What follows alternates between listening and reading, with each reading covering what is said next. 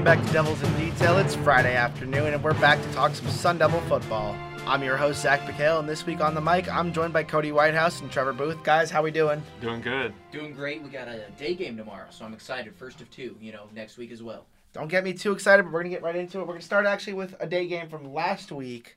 Before we get to that, ASU knocks off USC right back in the thick of the division race. Now, they go into LA, into Los Angeles Memorial Coliseum and give Clay Helton his first loss at home in 19 tries. I mean, what an impressive effort. Trevor, I'll start with you. You were at the game. Yep. First off, how was LA?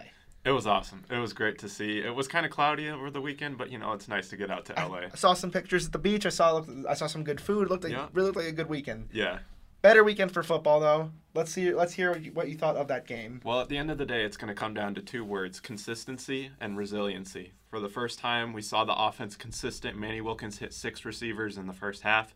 Eno Benjamin had a great game to start. And even when things got bad for ASU, when they did lose that 17 point lead, they were able to come back. We saw Kobe Williams make the big play, and they're able to win that game down the stretch. And for Manny Wilkins to have that moment to score the rushing touchdown, even though he probably should have slid, that's got to be a great moment for him and a great momentum booster for this team. Absolutely. And Cody. So I think with this win, really Clay Helton's out at USC. First off, I think really Sun Devils gave him his resignation pretty much right there. And I was really impressed with the play of N'Keal Harry. We're gonna have to see more play like that from N'Keal Harry. Of course, four receptions for 95 yards, a touchdown, and of course a once in a lifetime catch with his one-handed grab, similar to Odell Beckham's, and of course the 92-yard punt return touchdown. Went sideline to sideline, then of course 90 yards from there. Almost went backwards at some time. So I think we're gonna see more N'Keal. We're gonna have to see that more from N'Keal if we want to see the Sun Devil team have the same success they had last week. It's funny you bring up the N'Keal power return. We'll get to that, but it was in availabilities this week. Now, a couple days after the game, removed from the game.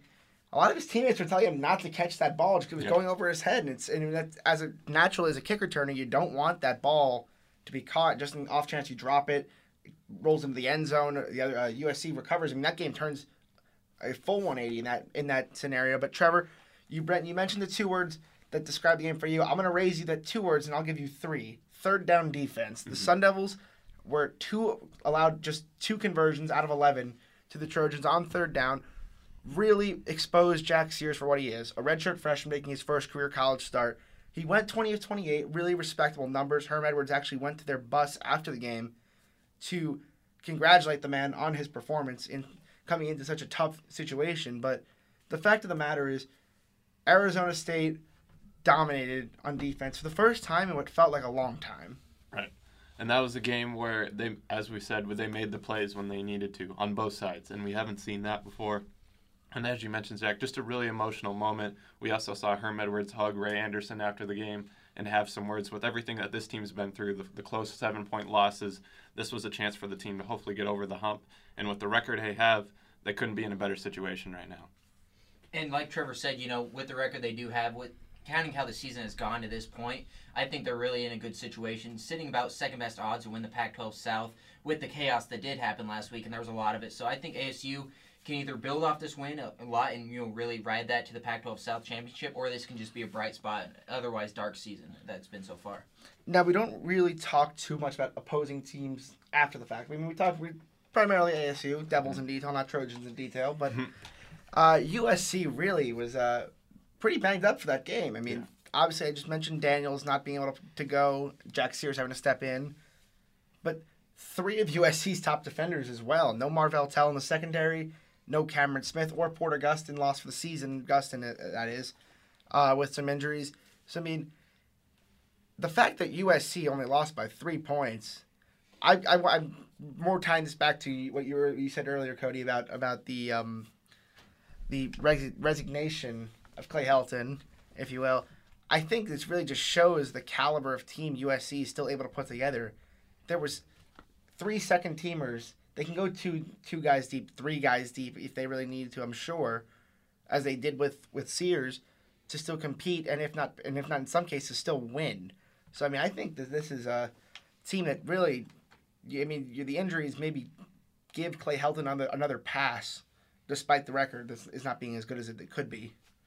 And year after year, like you said, they have the most talented group in the Pac-12. I think that's pretty evident in their recruiting classes. And it's really easy place. You know, you're on the beach. It's you know Trevor was there. It's an easy place. You want to go play in the Coliseum. It's quite easy. So I think there's got to be someone better for the job. Clay Helton's done a great job. Um, you know, filling in. I just don't think he's the long-term answer there to really progress these players forward. Uh, Daniels really hasn't shown much improvement throughout the year. I know he's only a freshman, but I think USC fans want to see more from their glory days. You know, they've had such a rich tradition. It's hard, you know, not being able to be in the Pac-12 uh, front runner seat year in and year out like they're used to. Yeah, and speaking of that tradition, I was just walking around looking at the Coliseum. I see all the national championships they have, first round draft picks. That's a historic program. And if they get the right guy in charge, they can still be that because uh, as a recruit, and I'm not even being recruited, but that's a school that I would definitely keep my eyes on, just being there.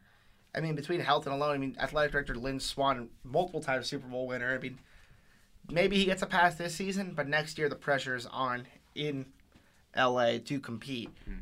Now moving, but moving on from the beaches, the sunshine. We're coming back. We're coming to the sunshine. A little drier though. We're gonna get back to the desert. Take it back to some Arizona State football. Actually, excuse me. We are a little bit ahead. Of, I'm a little ahead of schedule there, but uh, want to take a look, quick look back at the uh, at the rest of the pack, kind of see where teams fell. I mean, you guys you guys got a good chance to uh, to catch up with some of the other games this week. I mean, what what was what was one thing that really blew your mind this weekend? I think my mind was blown about six, seven different times from the, just looking at these scores, looking the way everything lined up. I was mostly paying attention to the Washington State game. I love Mike Leach. I love watching that offense work. And, you know, and they looked like Stanford was going to prevail. You know, which Stanford's a good program year in year out. Then Wazoo put up 17 points in the fourth quarter alone to beat Stanford 41-38. Now they're ranked number eight in the nation, not in the Pac-12. The nation they came in one of the worst teams, and we thought really throughout this year that they're going to be one of the worst teams in this conference, and now they're eighth in the nation. That, that just mind blowing. First off, for there, and there's a lot more you guys I'm sure are going to cover from last week in the Pac-12. Yeah, for me, it starts with the other two teams in the Pac-12 North. When you look at Washington and Oregon, Jake Browning getting benched. I mean, who would have thought that would happen? And then Arizona just absolutely demolishing Oregon, who had their best win of the season against Washington, and it looked like they were going to be that team that took control of the Pac-12 North, maybe that slim chance of making the playoff. And now they're out of it too. It just goes to show that this conference has been all over the place this year. Now you guys have just mentioned most of the Pac-12 North. I'm going to raise you the last team in the Pac-12 North as the most shocking thing of the weekend. Oregon State. Some call them dumpster fire you. Some people call them other things. I call them the Beavers. But um, first road win in four years in for this team. I mean, hats off to Jonathan Smith. This is a really tough situation to come into, being a largely under inexperienced team with a lot of growing to do after the mess Gary Anderson left after from the past few seasons. They come back from 31 to 3, nearly won it in regulation. A block PAT sends the game to overtime, and Jack Colletto is able to get a QB keeper and run in, and Beavers all of a sudden get a Pac 12 win. I mean, this is. I, I honestly.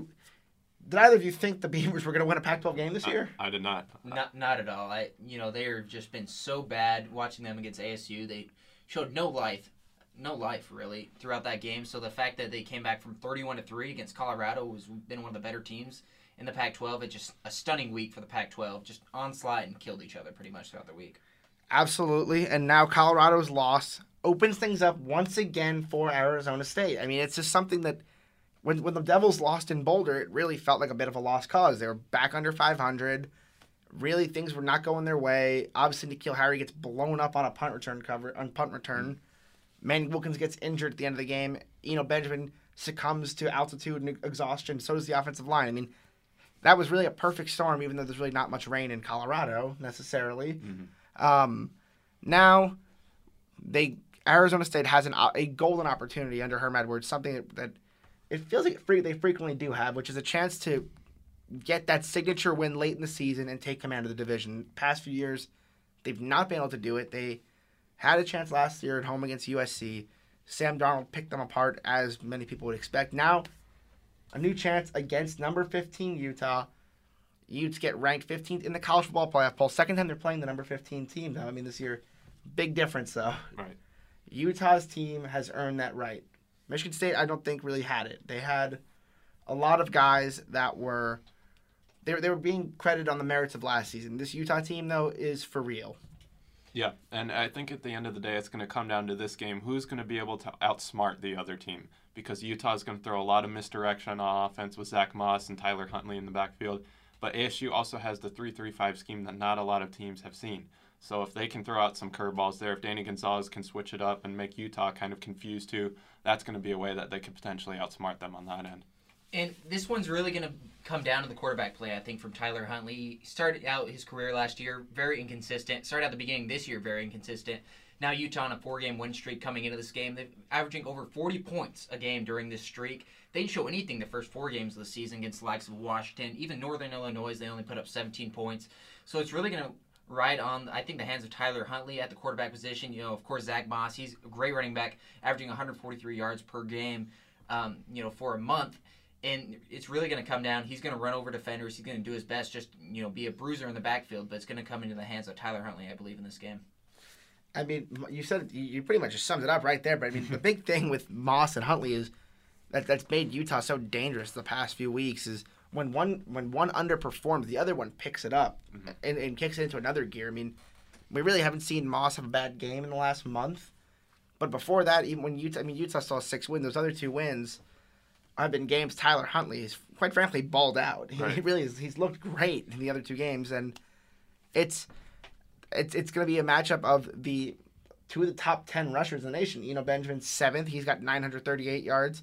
Zach Moss, I don't know the exact number, but he's 6 mm-hmm. And these are two teams that I mean, Moss is, runs a bit similarly to Benjamin. Very good at keeping his feet moving, initiates contact more than absorbing it. He's great at getting to the outside and going between the tackles. I mean, if Arizona State has seen nothing from Benjamin this uh, learned has taken nothing from else from Benjamin, and so they're going to play a, a, guy that similarly resembles his style of running on Saturday. And one thing also to look out for: Utah's in prime position right now. Really, the Cards have fallen in their way to win the Pac-12 South for the first time since they joined the conference 2011. They've had several opportunities to do so, and they've all choked them away. So that's another big thing to look out for. You know, all, really all the pressure is on Utah in this one. 15th ranked team coming in the nation. They're playing a 500 team in ASU, which is dangerous. You know, they come in with all the momentum. So all the pressure I feel like is going to have to be on them. They come in with a great defense. It's going to be key against Eno Benjamin. So Zach, just talk about more about that Utah defense. What they're going to have to do to limit you know Benjamin. Well, you know, I think it really starts with Chase Hansen. I mean, this team as a whole has the number three rush defense in the nation. They only allow 81 yards a game on the ground, which quite frankly is absurd. Can you guys guess? But off off the top of your heads, can you guys guess the other two teams that are ahead of Utah? Uh, Michigan State's number one. That's absolutely correct. Now give me number two. It's another ASU opponent. Oh, I, I literally just saw this the other day. Uh, yeah, I did too. I wrote an article on this. I can't remember who number two is. Uh, it's it's uh, it's San Diego State. They've played. Okay. So now this this will be the ASU will have gone against the one, two, number one, number two, and number three top rushing defenses in the country. I mean, so if anyone's got, if nothing, if they lose this game, uh, the one thing you can tip your hat on if you're Herm Edwards is we are going out there, we are competing against those type. They're, they're going out and competing against those types of teams that are going to try and take away your best aspect of your game. So I mean, this is I'm excited personally, but I think Chase Hansen really is where it starts. Senior linebacker Kyle Whittingham converts him from defensive back to a linebacker to linebacker for his final season, and the result has been just absolutely outstanding. I mean, Hansen's got 14 TFLs, four sacks, two picks, three passes defended, a touchdown, a fumble recovery. I mean, he 44 solo tackles. I mean, he just does just about everything you can imagine you'd want in a senior, and I mean, someone as a defensive anchor. I mean, this this guy. You, you look at guys in all across all sports for uh, mediums. Good players make the guys around them better, and that's exactly what Chase Hansen does. And like you said, Chase Hansen, little known fact, he's actually a quarterback in high school, and of course, Kyle Whittingham has a history of taking offensive players, turning them into de- defensive stars, and that's exactly what Hansen has done. Bounce around from uh, defensive back now to linebacker for his senior year, and he's just really, you know, the key to that defense. He's going to be everywhere for them, so it's really going to be a key to make sure Chase Hansen is not blowing it up on the defensive side of the ball if you want Eno Benjamin go anywhere against the stout Utah defense. Yeah, that's going to be the key is to get Eno going because if Manny Wilkins has to rely on his arm for the majority of the game, if he gets in the 40, 50 pass attempts, that's going to be really hard for Arizona State. Utah's going to get to drop back more in coverage. It's going to be more predictable if they can shut him down. So that's going to be the key is to try to get everything going so it's not just the pressure on the passing game. If you're Arizona State, you want Tyler Huntley to throw this football. Mm. You want him to you want to make the guy that's far more inconsistent, more prone to mistakes, have to beat you. Because, like I just said, you're more you're more likely to get that interception, maybe a mishandled snap, even a even a couple of turnovers. I mean, because frankly, I think the Sun Devils need are going to need a little bit of help to win this game. They're they play well at home. They consistently beat ranked teams at home. But this Utah team is very complete in terms of its offense, defense, and special teams. All three facets of its game are very well established, and Kyle Whittingham knows that, and he's going to try and execute them and hit them at the points where it's really going to swing the game in favor of Utah.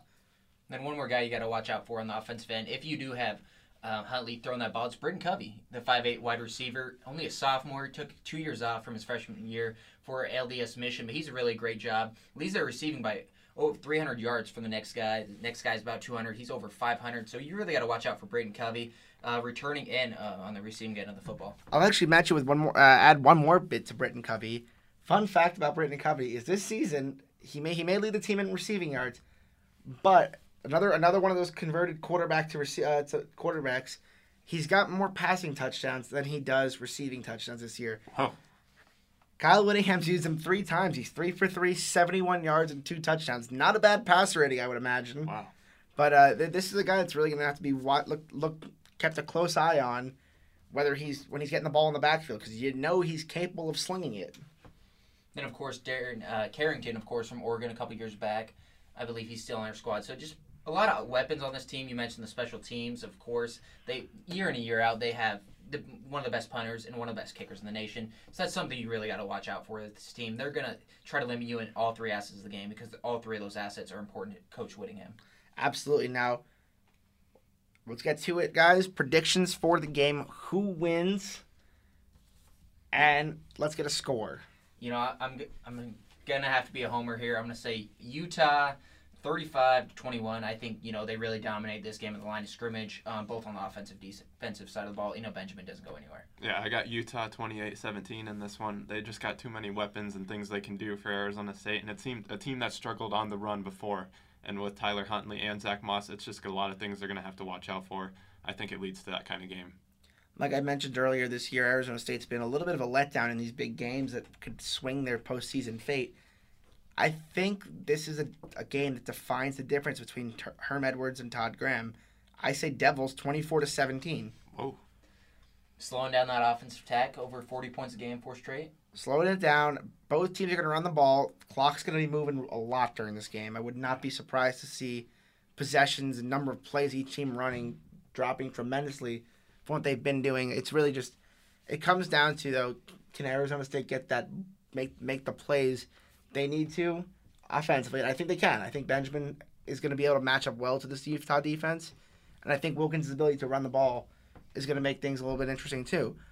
But when push comes to shove, I think this defense, the fact that Trevor mentioned earlier, three three five is not really frequently seen. This is a team that I think Utah might be in for a bit of a surprise. Yeah. I'd have to agree Yeah. with that. You know, I this game can go either way. We've Utah, I, I thought was a str- decently strong team last year, and ASU went in there and absolutely demolished them. You know, they really controlled that game. So Utah, I think's been a big letdown over the last couple of years. So I could see ASU sneaking this one out. I just think this is Utah year. You know, finally after choking away so many times before. Yeah, having the opportunity to win the conference for the first time or get to that conference championship game and being so close now, having the team to do it, that's kind of plays into it. Now I'm glad you brought up getting to the conference title game, Trevor. We're gonna end the show with some postseason predictions. All I need to know, I need four. I need four things from you guys. It's gonna be a bit of a rapid fire. First thing, Pac-12 South winner. Go. Utah, Utah, I'm gonna go with Utah as well. Pac-12 North winner. Washington State. Washington State. I'm gonna join you there. Who wins it? I got Utah. You know, I'm gonna say Washington State. They've looked good all year. I think Gardner Minshew is just gonna keep thro- throwing the ball over that Utah defense. They're good against run. I don't know so much about against the past. Yeah, you're looking at the uh, president of the Tempe chapter of the Gardner Minshew fan club. So I think uh, I think I'm gonna go with the Cougs in this one as well. Uh, conference Player of the Year. I think just like we just mentioned, Gardner Minshew leading the nation in passing. You you can't give it to anyone else. Bryce Love hasn't looked that good. Anyone else really hasn't looked that good. So I, I think Gardner. Yeah, going away, Gardner Minshew. absolutely Minshew. Fun story about him. Mike Leach contacted him just days before he was going to accept an offer at Alabama. Minshew was going to be a backup this year and had an offer to be a grad assistant next year with the hopes of eventually getting into coaching. Leach called him, said, "Hey, how would you like to be the leading passer in the nation?" Flipped him. It- Incredible. so impressive work there. And then, of course, coach of the year.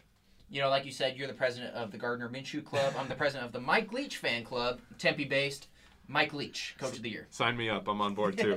Yeah, I think I think Leach is just just about everything you can ask out of a team. Whittingham definitely a, co- a close second though, out of Utah. I think it's really become a two. It, this team's this conference all of a sudden has become a two team conference with mm-hmm.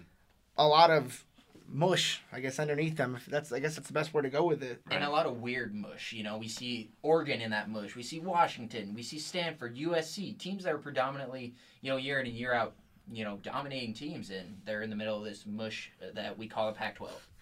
Absolutely. So I mean, hopefully we'll see maybe some teams rise from the mush in years to come or weeks to come, even because uh, two teams makes things a little less uh, interesting. But for now, I mean, the two teams we're going to be focused on this Saturday: Arizona State, Utah. Once again, I'm Zach McHale, joined alongside Trevor Booth and Cody Whitehouse, saying thanks for tuning in, and we'll see you next time.